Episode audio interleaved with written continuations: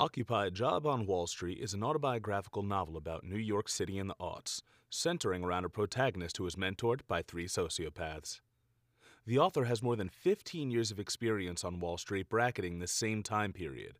While everything that follows is an accurate description of the world he witnessed, names and locations have been changed to protect people's identities.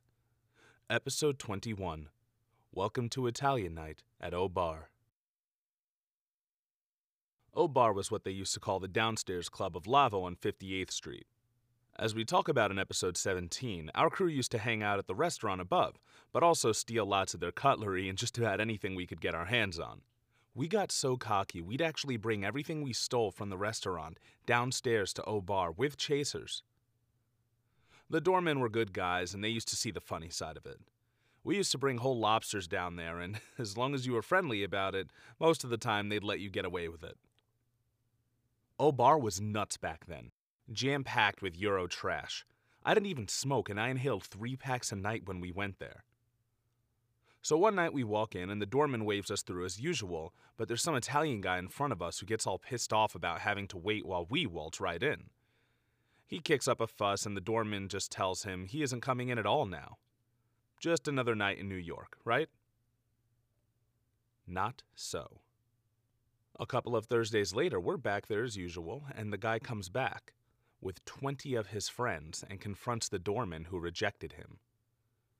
He hands the guy a card and says, Welcome to Italian night at Au Bar. Then they beat the shit out of him. After they're done kicking him, they walk downstairs and start systematically beating the security guards in the bar, one after another.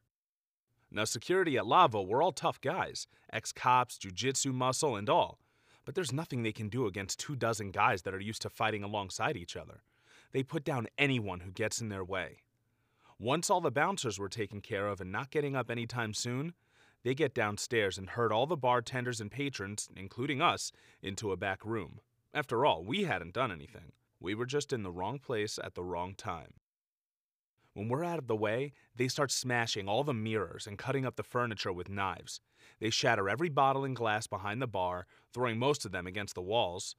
Then they go into the bathrooms, piss and shit all over the place, and finally break the toilet bowls, letting water and sewage run all over the place.